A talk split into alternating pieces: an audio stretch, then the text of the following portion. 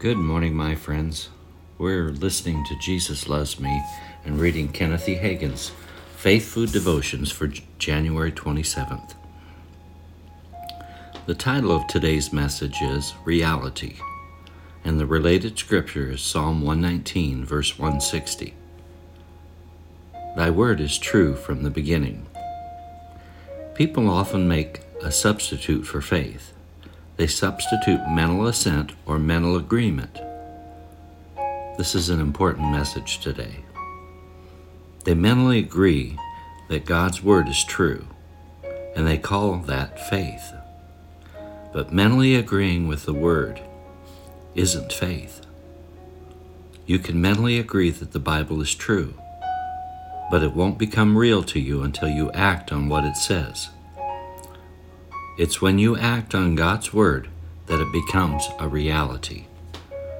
For example, you can believe in the truth of the resurrection as a great doctrine, and in some circles that's all it is, a doctrine or a dogma.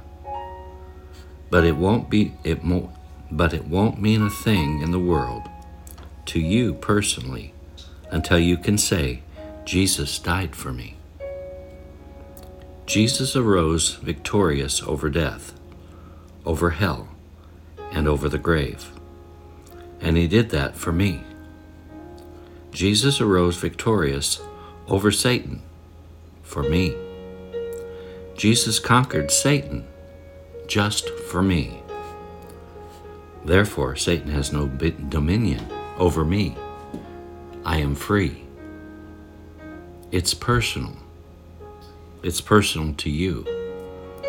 He died for every single person, personally. The resurrection won't mean anything in your life until you can say these very words.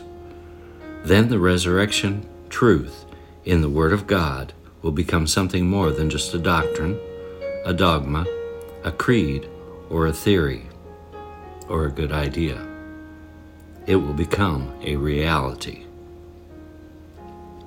Confession. I am a doer of the word. I am a doer of the word. I act on what the word says in my, is mine. I act upon what the word says is mine. The word is true. The word is true. I know it's true. I know it's true. So I act like it's true. So I act like it's true. And the word becomes a reality in my life. And the word becomes a reality in my life. Amen.